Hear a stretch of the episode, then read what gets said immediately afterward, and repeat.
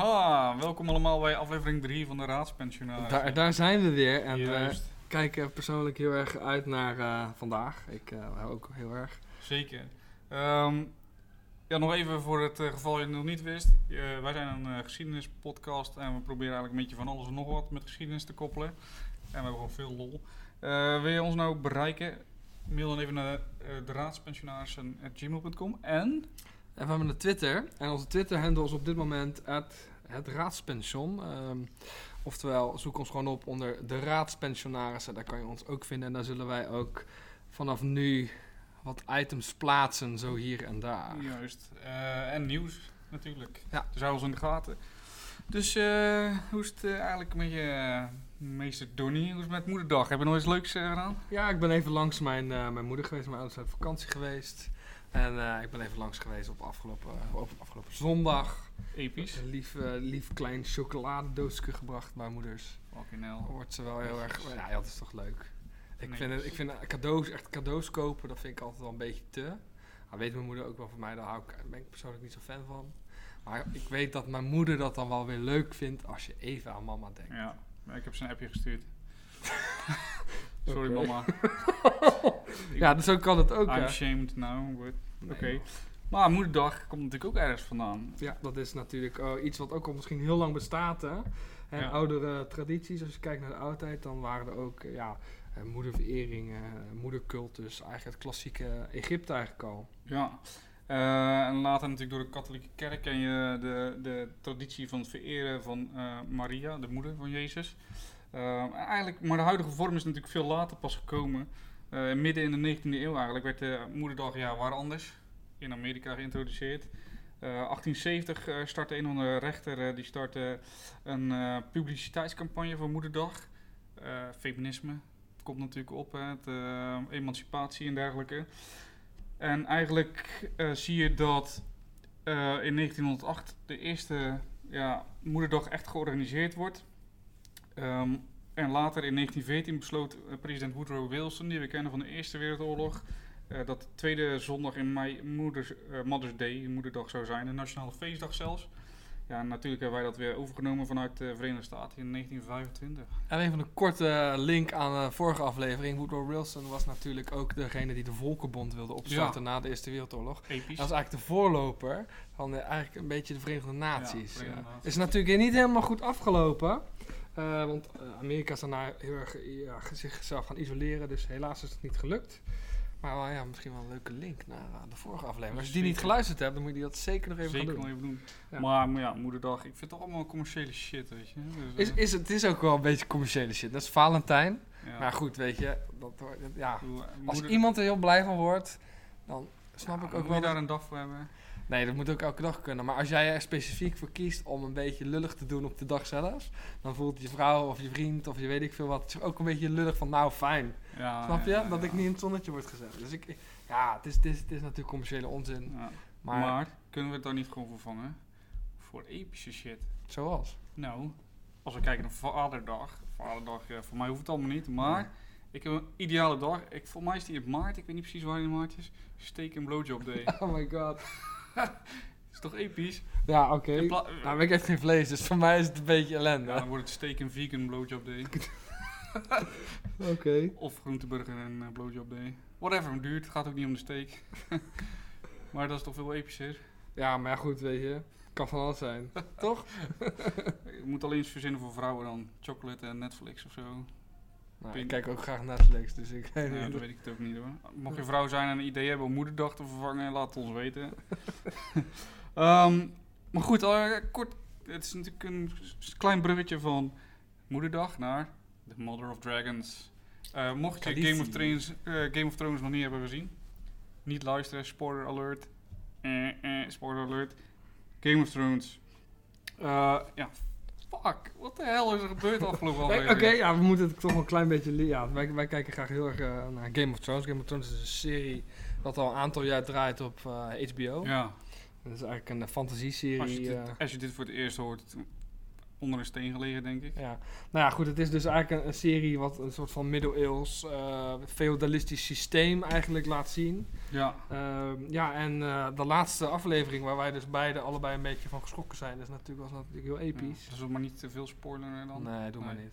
Maar, eigenlijk waar we het over willen hebben, Game of Thrones is gebaseerd op een Engelse burgeroorlog, namelijk de War of the Roses. Ehm, War of the Roses ging tussen twee verschillende huizen. Net zoals Game of Thrones om verschillende huizen gaat hij vechten om de Iron Throne. En in Engeland was dat eh, het geval dat in 1377 ehm, koning Richard III overleed. Ehm, zijn oudste zoon en erfgenaam die was al overleden ook. Dus zijn kleinzoon eh, kreeg de troon. Eh, hij had nog een paar broers. Een van die broers was Edmund of Langley, die moet je even onthouden. De andere broer is Jan van Gent. In het Nederlands heet hij Jan van Gent. eh, in het Engels John of Gaunt of zo, maar laten we het gewoon Nederlands houden. Ehm, die Jan van Gent, eh, zijn, eh, zijn, de oom dus van de nieuwe koning, die was zijn adviseur. Lijkt natuurlijk een beetje als je kijkt naar Tywin Lannister. Hè, die was dan wel de opa, maar die was ook aardig met de troon bezig.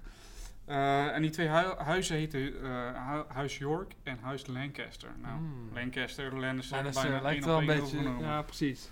Dus, Ah.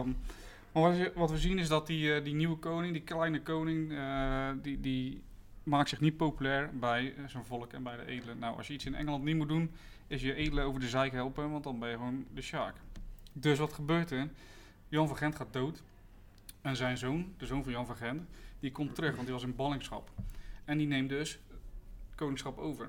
Die stoot die nieuwe koning van de troon. En die Jan van Gent is zeg maar House Lancaster, zeg maar, het zo. Dus House Lancaster, Huizen Lanca- Lancaster komt aan de macht. Maar daar eindigt het niet, want we gaan steeds verder natuurlijk naar beneden, een generatie naar beneden. Want de zoon van die eh, Jan van Gent, die heette Hendrik de vierde uit mijn hoofd.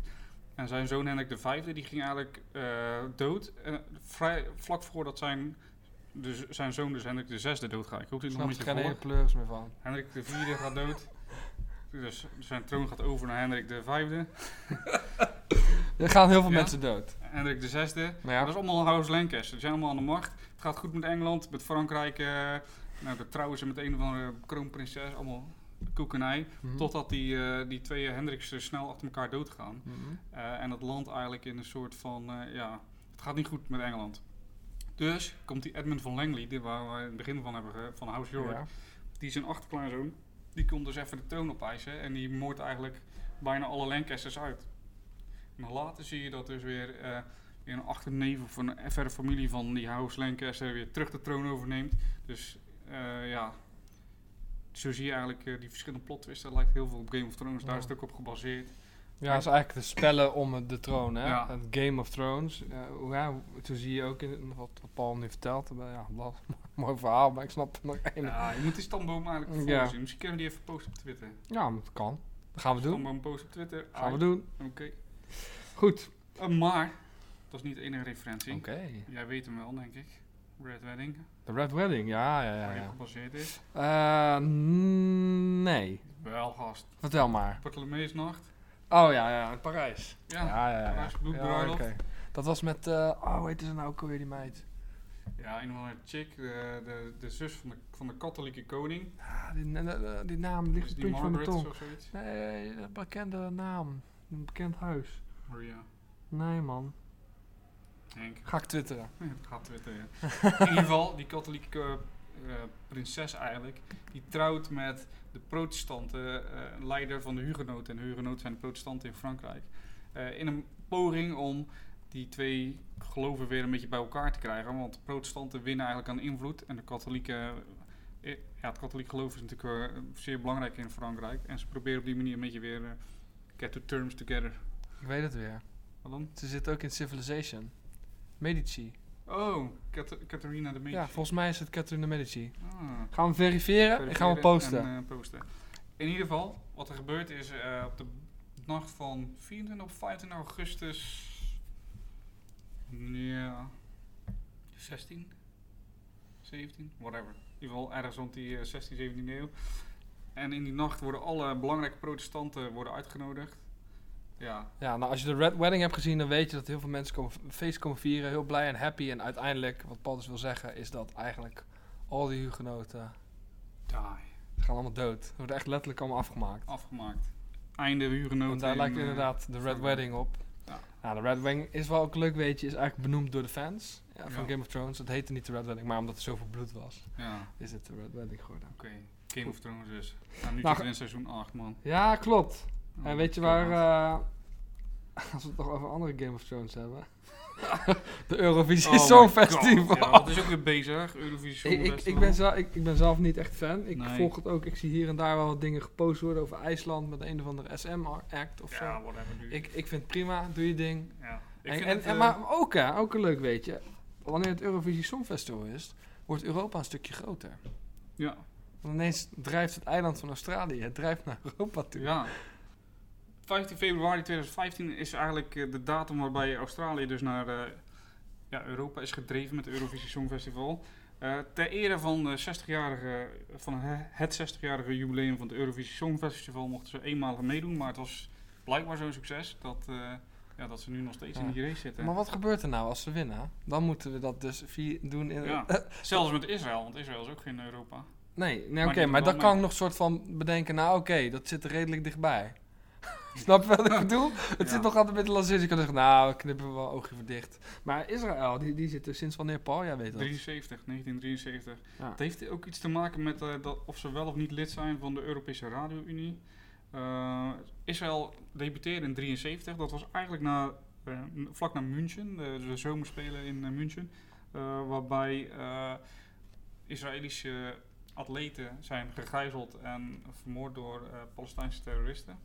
Ja. Ehm, ze- het eh, Songfestival is in Israël gehouden. Het was, er waren zoveel veiligheidsmaatregelen dat ze tegen het publiek zeiden dat ze met klappen moesten ze blijven zitten, anders werden ze kapotgeschoten door de veiligheidsmensen die daar waren. Dus dat Ja, is best heftig, wel heftig. Er wordt ook gezegd dat de zangeres eh, van Israël toen een kogel weer in het vest had, maar dat heeft ze later in een interview weer ontkracht. Oké. Dat schijnt dan weer niet waar te zijn. Maar goed, eh, Ja, dat is wel bijzonder, want het, hè, het conflict Palestina-Israël is nog, eh, ja, Ja. Is, eh, nog steeds bezig eigenlijk. Hè? Ja, eh, dat is- laait weer op ook. is niet, ja, dat, En eh, ja, dit is denk ik weer een van die acties wanneer dat, hè, dat Palestijnen eigenlijk Ja. meer de aandacht kregen van joh, ze doen wel iets verschrikkelijks, maar dat er ook oog kwam voor de kant van de Palestijnen. ja, Hè, zeker. Want eh, Israël werd eigenlijk door het Westen altijd gezien als ja, de, het grote slachtoffer. ja. En nu zien we ook weer eigenlijk een deel ja, dat die Palestijnen ook eh, verschrikkelijke dingen meemaken. mensen, hè. ja. Ja. precies. Dus er zijn altijd twee kanten Ja, eigenlijk. twee kanten. Ja, en, eh, maar goed, eh, dat conflict is natuurlijk ook een beetje cycle of revenge. Hè. Ja. Elke keer één, aanslag hier, andere aanslag daar. Ik, ik ben benieuwd of het, eh, of het ooit opgelost wordt. Nee, ik heb er als mijn leerling over gehad, eh, toevallig deze weken besproken, dit onderwerp. Dus als je luistert, dan weten jullie ook wel een klein beetje waar het over gaat. Superleuk. Nice. Ehm, ja, ja, is er wel een uitzicht? Ja. Komende 100 jaar zeg ik nee. Misschien over 500 jaar, ja, dan ziet het misschien de kaart er wel weer zo anders uit. Ja, Dat we ons niet meer kunnen bedenken dat het zo ooit anders had kunnen zijn. allemaal Russisch. Nou, niet, eh, wie weet. Goed, gaan we verder. We hebben nog meer nieuws eh, natuurlijk. Eh, oh my god, ik heb nog steeds een kater als ik het zie staan. Ja, goed. Ik, eh, we hebben het natuurlijk over Ajax die Oh. verloren heeft in de Champions League. Paul is groot fan van Ajax. Ik als Rotterdammer zou je kunnen zeggen, ja, dan kan niet aan één tafel met hem zitten. Maar dat komt helemaal goed. Maar ik goed, je zo- eet ook vlees en ik niet. Dus, Ik eet geen andersom. Het zou mooi zijn, dan zou mijn doel bereikt zijn, weet je. Dus, ja, maar het zou raar zijn als jij dan wel vlees eet. ja, nee, ik eet geen vlees inderdaad. Anyway, Klopt. Ajax, fuck. Ja, nou ja, 25 jaar Pijnlijk. geleden voor het laatst in de finale. En eh, Ja, seizoen eh 95-96 verloren ze naar penalties van AC Milan. Terwijl ze in eh 94-95 nog eh, het gewonnen hebben tegen Juventus. Met een eh, ja, puntje van het teen van Patrick Kluivert die de goal maakte. Dus dat was wel... eh, ja, maar goed, 25 jaar geleden. Ik heb het nog meegemaakt, dat is het ergste misschien nog wel. dat ik al zo oud ben. Ik voel, ik voel me oud. Sorry aan de luisteraars, misschien ben ik helemaal niet oud. ja, ik ben ook oud. Ja, Oké, dankjewel. nou ja, goed. Ja, die hebben dus weer helaas verloren. Ja, Ehm, maar goed, mooie, mooie campagne gehad. Maar ja, pijn. Pijn doet nog steeds. Ja, ik, ik, ik volg het zelf niet zo erg, maar ik vind het wel heel knap dat ze zover komen. Ja. Dus, eh, ik bedoel, als Nederland vind ik toch dat je een beetje eh, mede-Nederlanders of Nederlandse ploeg moet steunen. Dat hoor je die, dan van een eh, Rotterdammer. Ja, dan denk ik Beter aan dan andere... die Feyenoorders die allemaal gaan zitten lachen. Ja, goed. Dat, ja, even mijn buren die waren aan het, aan het brullen van eh, plezier dat Ajax aan het verliezen was. Ja, dat vind ik dan wel een beetje triest. Ja. Dan denk ik, ben je wel een beetje een, eh, een, beetje een triest Ja. persoon. Maar goed. Iedereen denkt toch, ja. Ik vind het wel jammer, maar goed. Ja. We hebben natuurlijk ook een baby in het Brits Koningshuis. Nou, ik, echt, ik heb heel, eigenlijk niet zoveel met het Brits Koningshuis. Ik, ik ook niet. Eh, ik weet dat heel veel mensen echt smullen van dit soort eh, ja. nieuws. hè. de, party, of hoe heet dat? De, de- blad? Party heet Oh, dat ja, toch? Oude, Roddelblad. oude roddelblad, weet ik veel. Ja, die vinden dat fantastisch. Ja. Mijn oma vond fa- fantastisch. Die had echt stapels ervan. Nou, ik vind er echt helemaal niks aan. Dus ja, ja Nee, er is een baby. En als raadspensionarissen zijn we natuurlijk ook niet echt koningsgezind. Zo is het. Dus, maar dit is een baby. Gefeliciteerd aan het Engels Koningshuis. Als jullie luisteren, top gedaan. als jullie luisteren, dan... eh, moeten, moeten we even de vertaler natuurlijk ja, inzetten. vertaal even Maar, eh, inzetten. Anyways, goed gedaan. Maar eh, wat ook belangrijk is, ehm, natuurlijk, 9 mei 1919 eh, stemde de Tweede Kamer voor het vrouwenkiesrecht. ja, dat is... Als we het dan over hebben over feminisme en eh, moederdag, dan is dat, ja, dat is best wel een grote mijlpaal natuurlijk. Dus Ja. eh, vandaar dat we het toch even willen benoemen. 28 september trouwens eh, ging, ging de wet pas in en eh, in 1922 was pas de eerste verkiezing waarbij vrouwen mochten kiezen. Daarvoor mochten ze wel gekozen worden. Ja. Dat was ook het krom eigenlijk. Vandaar ook, eh, ik denk, ja, ik denk dat dat misschien ook wel een van de redenen was dat ze toch hebben gezegd, vrouwen mogen ook stemmen. Als, er- als er op gestemd mag worden, waarom mogen ze Ja, dan niet stemmen? Nou, dat is ook wel eh, heel bijzonder natuurlijk. Eh, eh, als je kijkt naar het jaartal, dan is het 100 jaar geleden. Hè? Ja, dat is dit jaar 100 jaar Ja, geleden. dat klinkt aan de ene kant heel lang, maar aan de andere kant is het eigenlijk nog helemaal niet zo lang. Als je kijkt naar de totale geschiedenis, Dan is het niks, dan is het niks. sowieso. Maar dat er gewoon nu pas 100 jaar eigenlijk vrouwenkiesrecht is. Zou je zeggen, ja, gelijkheid. Nou, dat is natuurlijk niet waar, want dat is eigenlijk, dat komt veel later. Ja. Eh, althans, er zijn nu nog steeds natuurlijk bewegingen die zeggen, ja, er is nog niet gehele eh, gelijkheid. Ja. Nou, dat kan. Ik, eh, ik ga me daar nee, niet, mijn handen nu niet vuil aan maken. Gaan we er niet aan branden voor Nee, want ja, dat- gillende feministen achter ons aankrijgen. Ja, goed, het feit is dat vrouwen minder verdienen. ja, dat is niet, dat is niet gelijk, toch? Dus dat is niet gelijk. De Dus- vraag is of het echt aan, aan de maatschappij ligt of aan dat vrouwen sneller tevreden zijn, dat weet ik niet. Ja, wie Dus weet. Een combinatie. Maar goed, dan moeten we gewoon ons Brand best voor handen eraan. Ja, moet ik dan maar even de soort van... eh Feminist, ik woon in Rotterdam. nee, maar niet heel wat... eh, het, is Dordrecht. Nee, maar goed. ehm, ja, het is heel belangrijk dat dit natuurlijk er is. Persoonlijk, uh, vrouwenkiesrecht is heel belangrijk. Ja, ja, Twee jaar ervoor, zeker. algemeen kiesrecht. Algemeen kiesrecht, mogen kiesrecht. Schoolstrijd komt het uit voort, maar Ja. dat is misschien een onderwerp. Dat is wat, de, de compromis, hè, de schoolstrijd. ja. Eh, en en de, ar- de arbeiders, dat is niet... Ja, de, de, de geloofspartijen tegenover de socialisten en de ja, liberalen. de, de, de conservatieven inderdaad, en de, de confessionele Ja. tegen dus, eh, ja, de andere Ja, partijen. Maar goed, we, we kunnen, we kunnen hier nog een andere keer wel echt eh, wat Ja, dieper op ingaan. precies. Misschien ook wel interessant. Ook voor examens, maar die zijn geweest al. Ja, eh, Examens. Ja, ja, Geschiedenisexamen is ehm, gisteren, gisteren geweest ja, Oh. voor de VMBO'ers. Oh. Pittig examen, maar wel goed te doen begreep ik van de leerlingen. Ehm, Nee, maar ze hebben ook gewoon een goede docent gehad. uiteraard, zeker. Fantastisch. Episch. Schouderklopje voor Paul. Ja. Paulus Historicus hebben ze gekeken, begreep ik van iemand wel eens. Ah. En ze hebben naar ons podcast geluisterd, dus dat ken die, ken die stuk gewoon. Maar als het nu stuk gaat, ja, dan moeten we wel even kijken.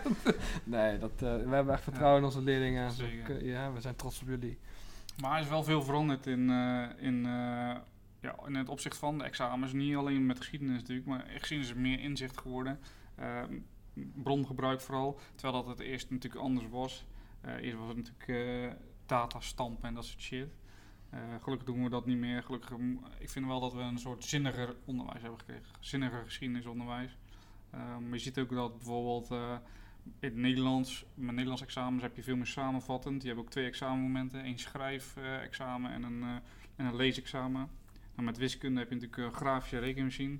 Eh, en eerst was dat niet zo en dan was, het meer, was wiskunde meer gebaseerd op het opzoeken van waarden in tabellen. Terwijl dat nu, eh, ja, nu is het anders. Nu is het meer toepassen van formules en dat soort dingen. Maar natuurlijk op de puntentelling zijn we ook mee doodgegooid in de, op, de, op de opleiding, RTTI. Ja. Dus reproductie, toepassen 1, toepassen 2 en inzicht. Dus Mhm. dat is eh, van makkelijk naar moeilijk eigenlijk. Dus ook meer open vragen die, die zwaarder wegen dan bijvoorbeeld me- meer keuzevragen. Dus veel veranderd. Het examen. Maar goed, en dan nog één punt. Ja, Die mij nog steeds heel veel pijn doet. ja dat snap ik. Het is ook... eh, bizar. We hebben het vorige... Nee, eerste, eerste aflevering heb ik het er ook al over gehad. Bombardement van Rotterdam. Ja, 14 mei was dat. Ja. Ja, heftig. Eh, dus het... eh vijf, nee, niet 75 jaar. We zitten, we zitten we bijna 80-jarig jubileum. Ja, het, het is gewoon natuurlijk nog steeds iets heel heftigs eigenlijk. Hè? Dat is eigenlijk een van die dingen die je uit onze geschiedenis ja, vrijwel nooit zullen vergeten. Nee. Omdat het gewoon het eh, stadsbeeld ook domineert van Rotterdam. Ja. Eh, ik volg wel eens eh, op Instagram ook wel eens wat accounts die, die wat het verleden van Rotterdam laten zien. En dan zie je ook echt heel mooi het verschil van hoe het toen was en hoe het nu is. Dus en aan de ene kan ik wel een linkje over Twitter. Ja. Hey, Twitter. Ja, maar het mooie ervan is, is dat je dan ook het oude stadhuis kan zien en hoe het nu is. En ook ja, als je kijkt naar Markt, dan wat was daar vroeger. Ja, ik, al, misschien niet zo recent word ik er blij van om dat te zien. Ja. Maar ja, ik ken ook verhalen van, eh, van, van, van opa, opa's en oma's, hoe dat vroeger was. Van mijn, eh, mijn, mijn, eh, de, de vader van mijn moeder, die zei dat ze in het zwembad waren of in een zwembad of iets in die richting. En dat, er- ja, dat alles gewoon instortte. En dat Ja. naakte mensen heen en weer, ja, weet je, heftig. Ja, heftig. En dat komt dan, weet je, dat gebeurt nu in de wereld ook, hè? Laten Ja. we eerlijk zijn. Ja, de- Maar- ja, Rotterdam is natuurlijk voor ons, eh, en, maar het is al super lang geleden, maar het gebeurt elke dag misschien wel in Syrië Al- of eh, whatever. Ja, precies. Dus dit gebeurt dagelijks nog steeds. Dus ja, ik vind dat dat vooral belangrijk is dat we daar stil bij staan van... hé, hey, luister, dit vinden wij, vonden wij, vinden wij heel heftig. Bedenk even wat het met anderen doet. Ja, precies. Nou, mooie boodschap. eh. Dus, nou, dat zijn dus een aantal belangrijke eh, data die voorbij zijn gekomen. Er zijn ook nog eh, dingen die komen gaan, natuurlijk volgende week. Ja, 21 mei 1932. Ja.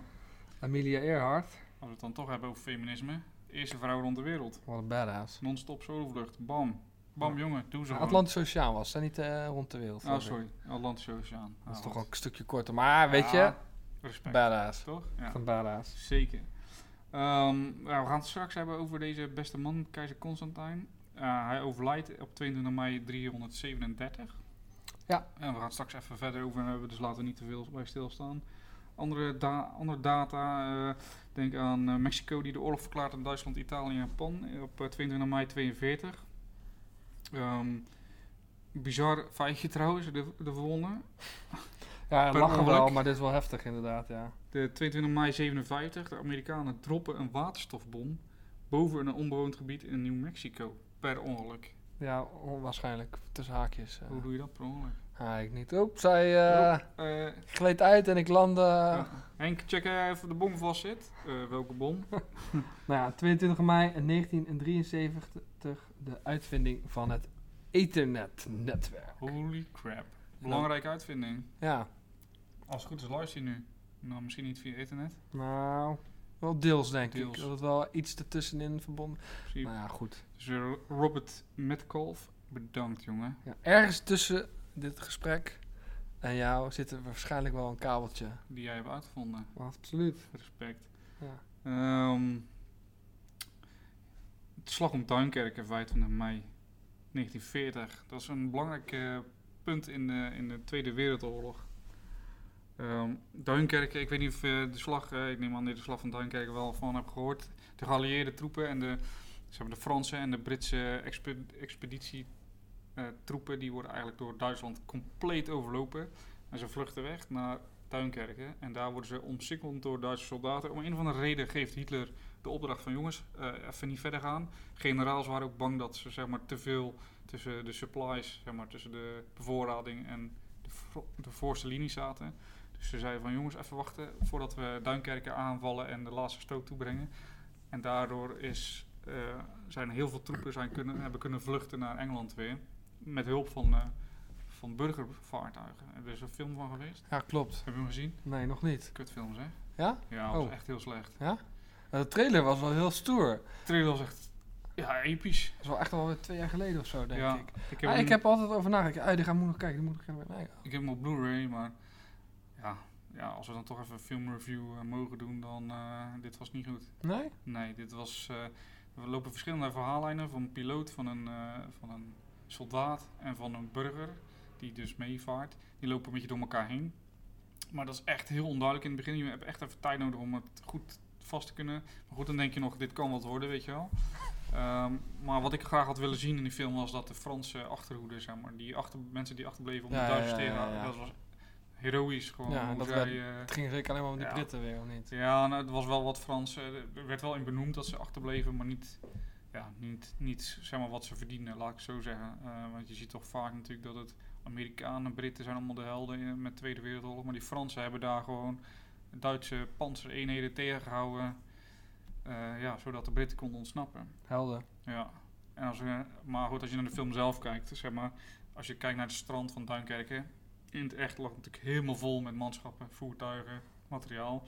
Je ziet daar twee rijtjes soldaten staan zo op dat strand. Het is voor rest helemaal, le- het is echt, ja, gemiste kans. Ja.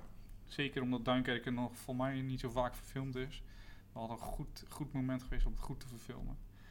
Maar goed, dat is niet gebeurd. Jammer. Nou, behalen man. Ja, Dan weet ik niet of ik hem nog wel wil zien. je mag hem lenen van me. Is goed, Ik heb doe ik. hem- ik heb hem ga ik hem toch kijken. ik heb hem op Blu-ray, dus...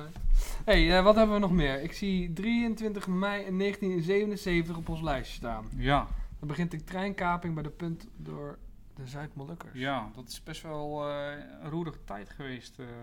ik weet niet of je een beetje op de hoogte bent van wat er gebeurd is. Ja. Treinkaping bij de Ja. punt. Het is ergens in Groningen, als ik het goed heb. Uh, Zuid-Molukse, ja, eigenlijk tweede generatie mensen die hier wonen, die, eh, die, die wilden eigenlijk dat de Nederlandse regering hun belofte waarmaakte van een eigen Molukse staat. Nou, toen er eigenlijk naar voren kwam dat het niet gebe- zou gebeuren, hebben ze besloten een aantal gijzelingen te doen. Ze hebben ook een school gegijzeld en eh voor mij hadden ze ook al eerder een trein gekaapt. Maar de punt is eigenlijk wel de bekendste ja. eigenlijk gijzeling. Uh, maar daar gaan we het misschien volgende week nog wel even over hebben. Uh, misschien een mooi item, want het is best wel, ja, het is te uitgebreid eigenlijk. Er zit te veel achter om dat nu even zo uh, ja. in één zinnetje te, te noemen. Ja. Nou, wat hebben we nog meer? We hebben ook nog Maarten Luther vogelvrij verklaard door Karel V. Ja. 15 mei 1521. Maarten Luther is zeer belangrijk eigenlijk in het religieuze beeld dat we nu hebben in de wereld. Ja, Lutheranisme natuurlijk heeft hij, is hij eh, gestart. Ja, Ja, zijn, zijn hij was katholiek. En eh, ja, hij, eh, het verhaal leidt, is ook nog een, daar is er een relatief mooie film van gemaakt, Maarten Luther. ja, Dat hij, eh, na- nou ja, hij gaat naar Rome op een gegeven moment. En dan ziet hij dat het christendom of het katholicisme eigenlijk... Ja, eh, ja het, het, het stoort hem zo erg dat ze zo bezig zijn met geld, met, ja, met het uitbuiten van gelovigen, dat hij eigenlijk helemaal klaar mee is. En hij heeft dus een aantal stellingen opgeschreven. Die heeft hij ook heeft hij op de, kerk in Wittenberg, wat was het ook? ja Wittenberg. Wittenberg heeft hij op de. Nog deur... ge- stellingen. eh, 99 toch? Nee, nee, nee, stellingen. Ja. Ja. Heeft hij op de muur ge- ge- gehangen om te laten zien waar hij mee ontevreden was. Nou, daar is dus eigenlijk eh, het Lutheranisme eigenlijk vooraf aan eh, begonnen. Ja, toen zei hij, I'll be back.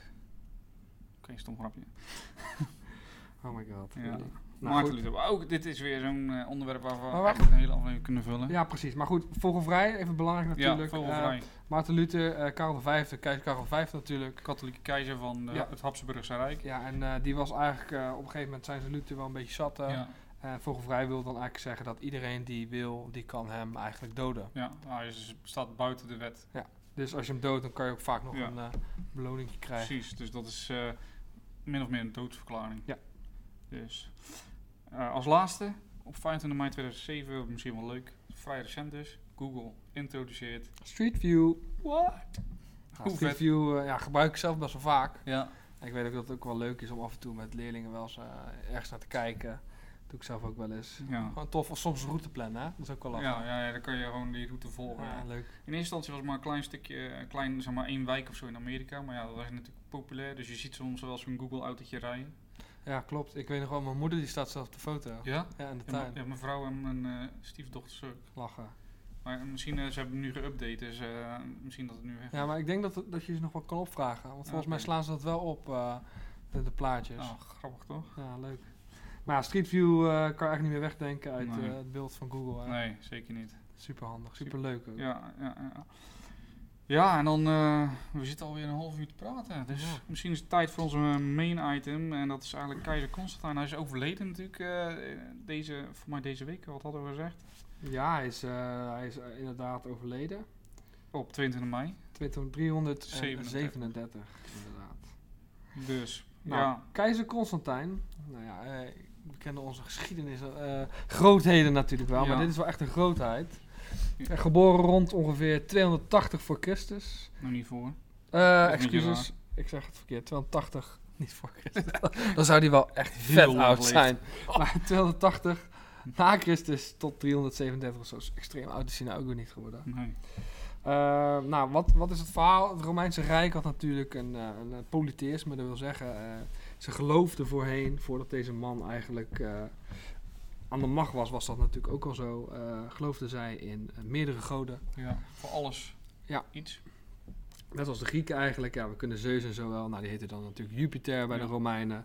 Nou, dat was een god voor alles. Nou, later kwam natuurlijk ook het christendom op in het Romeinse Rijk. Dat werd steeds en steeds groter. In Alleen- instantie werden ze nog vervolgd natuurlijk. Ja, ze werden heel erg veel vervolgd zelfs. Ja. Ja. er werden ook zelfs eh, ja, eh, in het Colosseum werden ze vervolgd. Werden ze aangevallen door eh wild beesten, dieren, leeuwen. Werden ze letterlijk eigenlijk eh, vermoord. Maar Constantijn, ja, die wordt dus eigenlijk op zijn sterftebed, eh, besluit hij dus, Zit te bekeren. ja, tot het christendom. Ja. Dat betekent eigenlijk dat eigenlijk wanneer hij christen wordt, maakt hij dus ook het hele rijk Christelijk. christelijk. Dus Nou, ik weet niet of je weet hoe groot het Rijk, eh, het Romeinse Rijk is, maar Ja, heel groot. Op het moment dat hij aan de macht is, eh, is het echt extreem groot. Voor mij hebben ze grootst ook. Is dat niet? Eh, ik dacht het wel. Eh mag me corrigeren als het niet zo is. Maar hij heeft zelfs ook de hoofdstad van het Romeinse Rijk verplaatst. Ja. Van Rome naar Constantinopel. Nou, dat heet natuurlijk Constantinopel met een bepaalde reden. Ja. Keizer Constantijn. Zeker. Tegenwoordig Istanbul. Ja, Istanbul. En hij wilde daar natuurlijk zitten omdat hij wou dichter bij zijn, zijn vijanden zitten om Ja. het leger te leiden. Nou ja, goed. Ja, dus eh, wat hij daarmee ook heeft veroorzaakt is natuurlijk de splitsing van Oost- en, eh, en West-Romeins Rijk. Wat later eh, het gevolg heeft dat het West-Romeinse Rijk arm en zichzelf niet meer kan onderhouden en in elkaar stort. Ja, klopt. Nou, hij is natuurlijk niet degene die gezegd heeft, joh, we splitsen het op die manier op. Maar het Nee. Rijk is dus zo groot Ja. dat er wel echt meerdere ja, instellingen moeten komen om het eh, Rijk eh, te, te, heersen, te beheersen eigenlijk. Dus hij je krijgt echt een Oost- en Westsplitsing. Nou, hij zit toevallig dan in Oost. Ja. En eh, ja, in Rome, en West, West eh, Romeinse Rijk, daar gaat het niet zo heel goed mee. Ook door invallen van, ja, van, van, van nieuwe, nieuwe stammen die eigenlijk Ja. naar Europa trekken. ja. Die vallen de grenzen binnen. Volksverhuizing door, door barbaarse volken. Ja. En die, ja, die komen het West-Romeinse Rijk binnen. En eigenlijk kunnen ze het niet meer houden. Eh, wordt ook wel eens genoemd imp- Imperial Overstretch. Ja. Eh, ook eh, later hebben ook andere rijken er last van. Als we kijken naar Rus- Rusland, die op een gegeven moment te groot is om nog al zijn gebieden te kunnen behouden. Eh, maar goed, voor het West-Romeinse Rijk betekent dat eigenlijk een, het einde. Maar dat betekent ook dat het Oost-Romeinse Rijk gewoon nog heel lang door heeft, heel lang door is gegaan. Ja. Nou, dat wil natuurlijk niet zeggen dat het Romeins, eh, West-Romeinse Rijk ineens verdween van de kaart. Dat is natuurlijk Nee, niet waar. Maar niet. goed, de, de, de macht van de Romeinen was wel op ten einde. En er kwamen nieuwe instanties voor in de plaats. Ja, Eh, de paus, ja, die bleef natuurlijk wel op zijn plekje zitten. ja. Ja. Er kwamen wel meer pauzen natuurlijk, want je had een oost Ja. paus in het oosten en een paus in het westen. Ja, maar goed, eh, ze, ze splitsen ook af van de katholieke kerk. Hè. Het werd het Oost... eh, eh, Orthodox. Oost-orthodox. Ja. En het eh, katholicisme zoals we hem nu zo Ja. goed als eh, kennen. Dus heftig. Kijk, en hij is nu dus eh, heel lang geleden dood gegaan. En eh, hij heeft dus eigenlijk wel een beetje een aantal dingen veroorzaakt. Dus eh, die, die verspreiding van, eh, van het christelijke geloof. En eh, eigenlijk de opsplitsing van het Romeinse Rijk. Ja. Ja.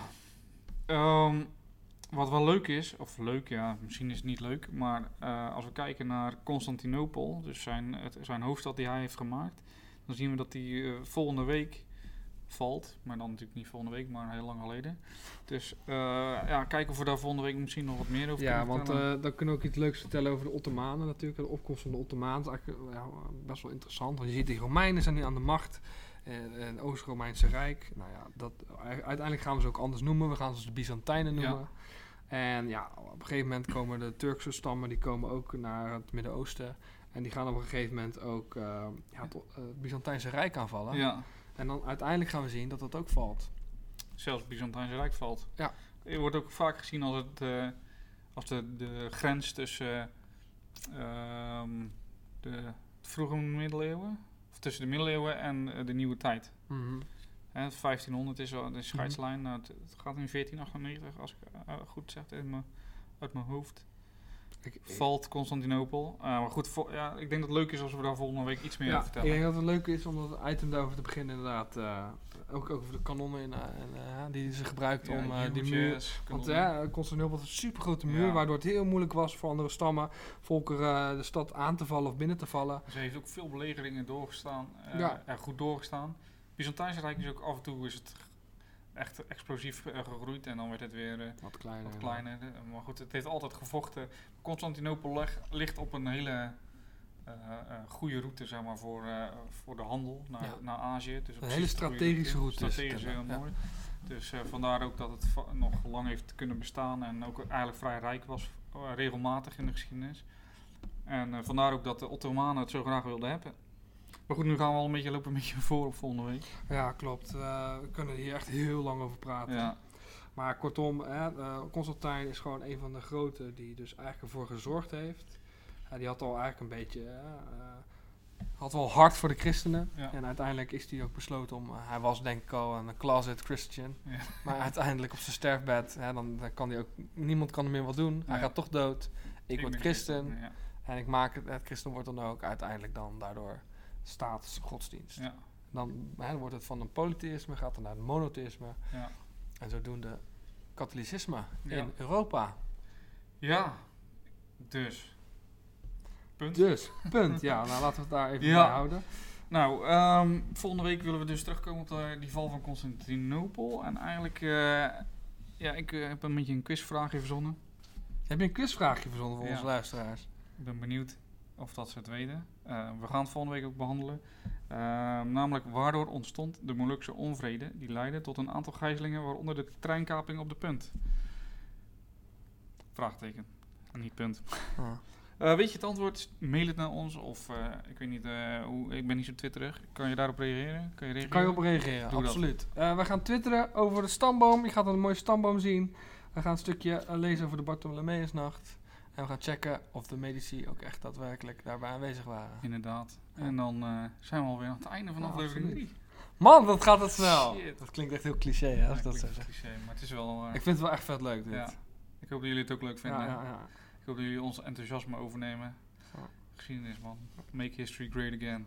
Ja, ja, even tot slot. Hè. Er zijn toch ook wel eens van die mensen die zeggen... ja, ja geschiedenis dat moet, eh, moet van het, uit het lesprogramma... of moet minder lesgegeven worden.